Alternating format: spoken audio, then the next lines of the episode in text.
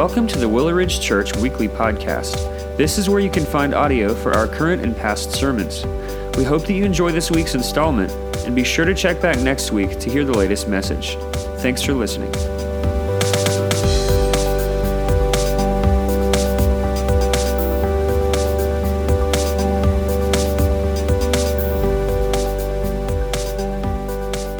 Amen. It is a long story, but it is a good one. Amen. Amen. Well, good evening and Merry Christmas. We're excited for you guys to be here with us tonight as we celebrate the birth of our Lord and Savior, Jesus Christ. A lot of you are here and you call Willow Ridge Church home and, and you know us and we're grateful and we're glad that you're here, but a lot of you don't. And so, whether you came because some friends invited you and, and you live here in the area, or maybe you're in town visiting friends and family and so you came with them, we're just glad that each and every one of you are here as we celebrate together. A couple of things as we kind of go through the service. If you've been around Willow Ridge, you know all the things I'm talking about, but if not, I want to make sure everybody's aware of what we're going to be doing tonight. Uh, first off, at the end of this service, or toward the end of the service, we're going to celebrate Lord's Supper together. And so hopefully you're able to go back as, as you came in and grab you one of these Lord's Supper cups, the, got the bread on top and the juice underneath. If you didn't get one, I promise we won't think less of you. You can go back right now and grab one of those. We want you to have that so you can take part in the Lord's Supper together. But then also at the end of our service, something that we started doing during the month of December was above our normal tithes and offerings. We decided that we were going to uh, look to bless Hope Valley Church, which is in West Jordan, Utah. We've been working and, and partnered with the Stockman family now uh, for a little bit over a year. We've sent a missions team out to work with them, and they are planting a, a church outside of Salt Lake City to reach that community with the gospel of Jesus Christ. And so, over the course of this month, we've been uh, collecting an additional offering to bless the Stockmans and to bless Hope Valley Church. And so, as you leave, there's a there's a box right here. You could come up and you could put it right here. But then, as you leave, also right straight at the back of our auditorium, underneath the exit sign, there's a, another box looks just like this with a with a hole in the top of it. And so, if you wanted to drop an additional offering in in that as well, uh, all the pros, all all the money that we raise will go directly to them. Well, tonight, as we take part in this exciting service, we want to start off by reading about the birth of Jesus Christ. And so I'm going to read starting in Luke chapter 2, starting in verse 1. It says, In those days, a decree went out from Caesar Augustus that the world should be registered. And this was the first registration when Quirinius was governor of Syria. And all went to be registered, each to his own town. And Joseph also went up from Galilee, from the town of Nazareth to Judea, to the city of David, which is called Bethlehem, because he was of the house and lineage of David, to be registered with Mary, his betrothed, who was with child. And while they were there, the time came for her to give birth. And she gave birth to her firstborn son and wrapped him in swaddling clothes and laid him in a manger because there was no place for him in the inn. In verse 8, in the same region, there were shepherds out in the field keeping watch over their flock by night. And an angel of the Lord appeared to them, and the glory of the Lord shone around them, and they were filled with great fear. And the angel said to them, Fear not, for behold, I bring you good news of great joy that will be for all the people. For unto you is born this day in the city of David, who is Christ the Lord. And this will be a sign for you. You will find a baby wrapped in swaddling clothes and lying in a manger. And suddenly there was with the angel a multitude of the heavenly host praising God and saying, Glory to God in the highest, and on earth peace among those with whom he is pleased. And when the angels went away uh, from them into heaven, the shepherds said to one another, Let us go over to Bethlehem and see this thing that has happened, which the Lord has made known to us. And they went with haste and found Mary and Joseph and the baby lying in a manger. And when they saw it, they made known the saying that had been told them concerning this child. And all who heard it wondered at what the shepherds told them. But Mary treasured up all these things, pondering them in her heart. And the shepherds returned, glorifying and praising God for all they had heard and seen as it has been told to them. As we look at this Christmas narrative, I want to connect with us some of the things and the traditions that we've brought into this Christmas season. And one of them, and it kind of adds to the excitement in the room, right? Especially with kids in the room, is Christmas is filled with exchanging. Maybe even before today or tonight more than likely tomorrow, and even maybe in some days after tomorrow, you're going to exchange things with one another and you'll exchange things with others. You'll exchange gifts, you'll exchange hugs, you'll exchange cards and greetings and so many more, and even some of my favorite, you'll exchange baked goods as well, right? And the story of the birth and life of Jesus. And what we want to draw from this before we take in the Lord's Supper is it's filled with exchanges as well. And what you and I have in Christ is to stand in the benefit of that exchange. And so I want us to look at just quickly tonight a, a handful of these that we can draw from this telling of the birth of Christ. And the first one that I want us to look at tonight is the exchange from a throne to a manger. Luke begins his telling of the birth of Christ by giving us a historical timestamp. This isn't the first time that this is done in Scripture. It's not the only time that this happens and takes place. It's done in other books of the Bible as well, where, where the author of, uh, of the writing of, of a passage of Scripture will want to give us some evidence about when it was written so that we'll know the validity and the truth of what is being told. And Luke gives us some of these. Luke tells who the rulers of the empire and, and who the governor is, so that as people would read this in a historical account, there could be truth that was brought to the narrative because of the specific time in which these occurred. Luke gives historical events to, to align with conceding uh, events in the, in the history so that we can affirm and know that these things are true.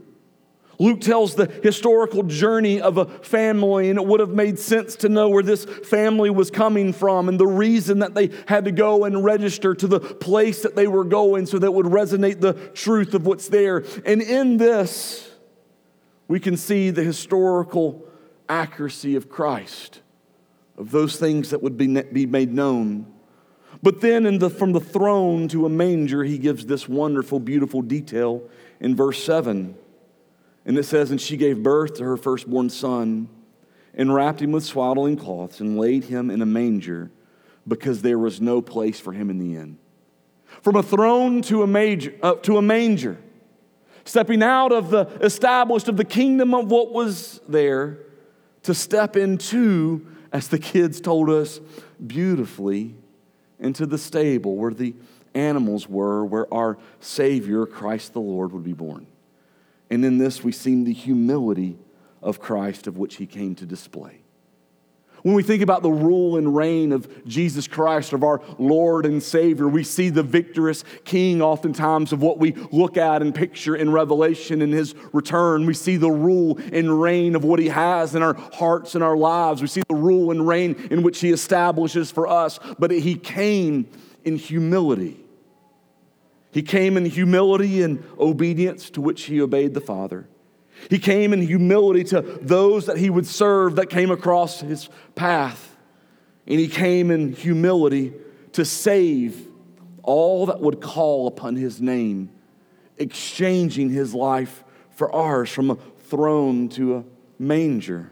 Another exchange that we see is from fear to joy. I want to ask you a question. Have you ever been startled?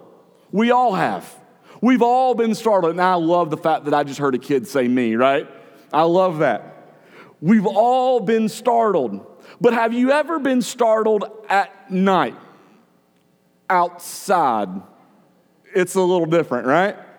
And when we see this passage of scripture, we find the shepherds are in a field watching over their flocks, doing what shepherds do.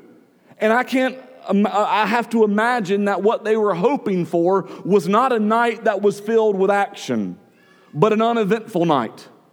And late in that night, as they were watching over their flocks, probably like, hey man, you got this watch tonight, so we're gonna drift off, you know, back and forth with that as they worked all the way through the night as they would take care of what they needed to take care of.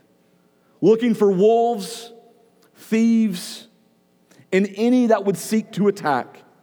And all of a sudden, the angel of the Lord appeared to them and shone of the glory of God. In verse 9 says that they were afraid. They were afraid. But the exchange of the gospel from fear to joy.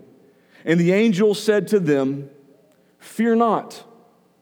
Fear not, for behold, I bring you good news of great joy that will be for all the people. For unto you is born this day in the city of David a Savior who is Christ the Lord.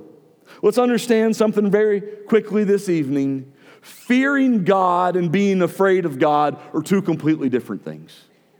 This past week, as we gathered in here on Sunday morning and worshiped together, we talked about what it meant to fear God, which is what the Bible calls us to do, which is to stand in awe of Him. But that's not what the shepherds are experiencing in this moment when out of nowhere the glory of the Lord shone. The angel of the Lord appeared, and they were afraid. And what the angel wanted to communicate in the very beginning of this, of the unfolding of the gospel that will be the Savior for all of the people, was fear not, because the message of the gospel eliminates fear. But instead, what we bring to you is a message of great joy that is going to be found in Christ. Because the message of the gospel is not one of fear, the message of the gospel is one of joy. And so, for the shepherds then and for us today, you no longer need to be afraid of God, but because He came to save you. You never, you don't need to be afraid of God because He is for you. You don't need to be afraid of God because He did not send His Son to condemn you. But the beauty of the gospel that we're reminded of is because He sent His Son to save you. And what the angel of the Lord proclaimed, proclaimed to the shepherds on that night, the Word of God proclaims to us today. We got a lot of different people here and a lot of different backgrounds and a lot of different views or thoughts of God. And if you're here tonight and you feel like because of all the things that you've done, because of all the things that, that you've been a part of, because of who you are, and so there's a fear of God within that because of who I am, then understand that the gospel of Jesus Christ greets you with fear not. I bring you a message of great joy that's found in salvation because of who He is. In the Christmas story. Another exchange that we see is from conflict to peace. So the angel tells the shepherds how to find Jesus. And then a multitude of angels appear. And in verse 14, they say, Glory to God in the highest, and on earth peace among those with whom he is pleased. You know, in Rome during that time, as Rome was seeking to spread their power and their influence, they sought to have a culture of peace. But their peace was a different peace. It came through war, it came through fear of the sword. And so, as the angels proclaim, they're proclaiming a different peace, a peace that is made between God and all of mankind. Glory to God in the highest, and on earth peace amongst those with whom he is pleased. There are many different people with many different views and perspectives of God, with the way they view God and how they believe that God views him. But the Bible is very clear and it tells us that there's two types of relationships that people can have with God. And one relationship with God is a relationship that is formed in conflict, separated by sin, because God, in His holiness, cannot tolerate sin. And the problem for all of humanity, for us, is that we're all sinful by nature. And so we're in conflict, we're broken, we're separated. The Bible tells us that we're objects of wrath, we're enemies of God. And so the gospel comes to make a way. The gospel comes to mend. And so the story of Christmas is what we think is peace. And so it's either conflict or peace made by the work of Christ. Glory to God in the highest, and on earth peace among those with whom he is pleased those who are found in Him, those who have surrendered their life to Him, those who long for Him, those who love Him, those who have been saved by Him. And we could end the story here. We could end the story with the shepherds going and the shepherds seeing a baby in the manger. We could end the story with talking about how the shepherds left and began to proclaim what they had seen and what they had experienced. We could end tonight by, by the verse that we love that we talked about in our staff meeting for, for so long this week, verse 19. But Mary treasured up all these things, pondering them in her heart. But the story, as those kids told us, it's a long story. And the story continues. And we begin to see another exchange as the narrative unfolds from Bethlehem to Calvary. In a day and a time and a season where we think about Christ as a baby come to us, brought into this world, it's important to remember the full story from Bethlehem to Calvary. That Jesus, who came in as a baby, would grow into a man would spend roughly about three years as an adult preaching, performing miracles, calling a group of individuals to follow him, and he would die on a cross for the sins of mankind. And in fact, Luke chapter 9, Jesus tells his followers this. He says, The Son of Man must suffer many things and be rejected by the elders and the chief priests and scribes and be killed, and on the third day be raised. You can't tell the story of Jesus and end in Bethlehem. Because Jesus came not just to be born, but Jesus came to die. He came to take on the punishment and the death that you and I deserved. And He bore it so that you and I may have life. And if we ended with his death, then it would be both tragic and incomplete. Because the last thing that I want us to look at in the story of the understanding of the life of Jesus, whose birth we celebrate, is the last exchange from death to life. That Jesus came to defeat and undo death, and he himself died and rose again. The beauty of the hope of the gospel. And he promises that for not only himself, but for us. In Luke 9, in verse 23, scripture says, and, and he being Jesus said to all, If anyone would come after me, let him deny himself, take up his cross daily, and follow me. Verse 24 For whoever would save his life will lose it, but whoever loses his life for my sake will save it. The death that Jesus endured, three days later, he rose again. And in his death, he calls us to identify in his death so that we are crucified with Christ when we are found in him. And it is not no longer I who live, but is Christ who lives within me. And so, just as Jesus defeated death, he defeated death not just for himself, but for you and for me. And just as Jesus came to undo death, he undid death not just for you, but for you and for me.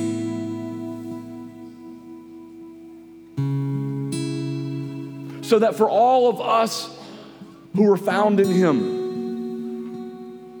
for all of us with whom he is pleased, should have life not just here, but for all of eternity with Him. Tonight, tomorrow, maybe earlier, you've exchanged or will exchange gifts. There's no greater exchange that you could ever make in the course of your life than exchanging your sin, your shame, your death for the hope and peace and life of Jesus Christ. So I have this question for you tonight. Would you exchange? Would you lay down your sin and tonight receive forgiveness? Would you lay down your throne and instead bow down before His? And then tonight, as we celebrate the birth of a baby who came to be our Savior, would you surrender your life and find life in His?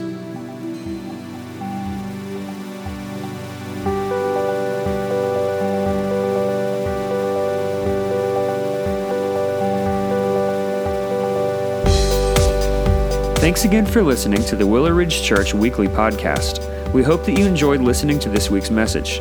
If you'd like to learn more about who we are or explore additional resources, visit us online at www.willowridgechurch.com or by searching for Willow Ridge Church on Facebook and Instagram.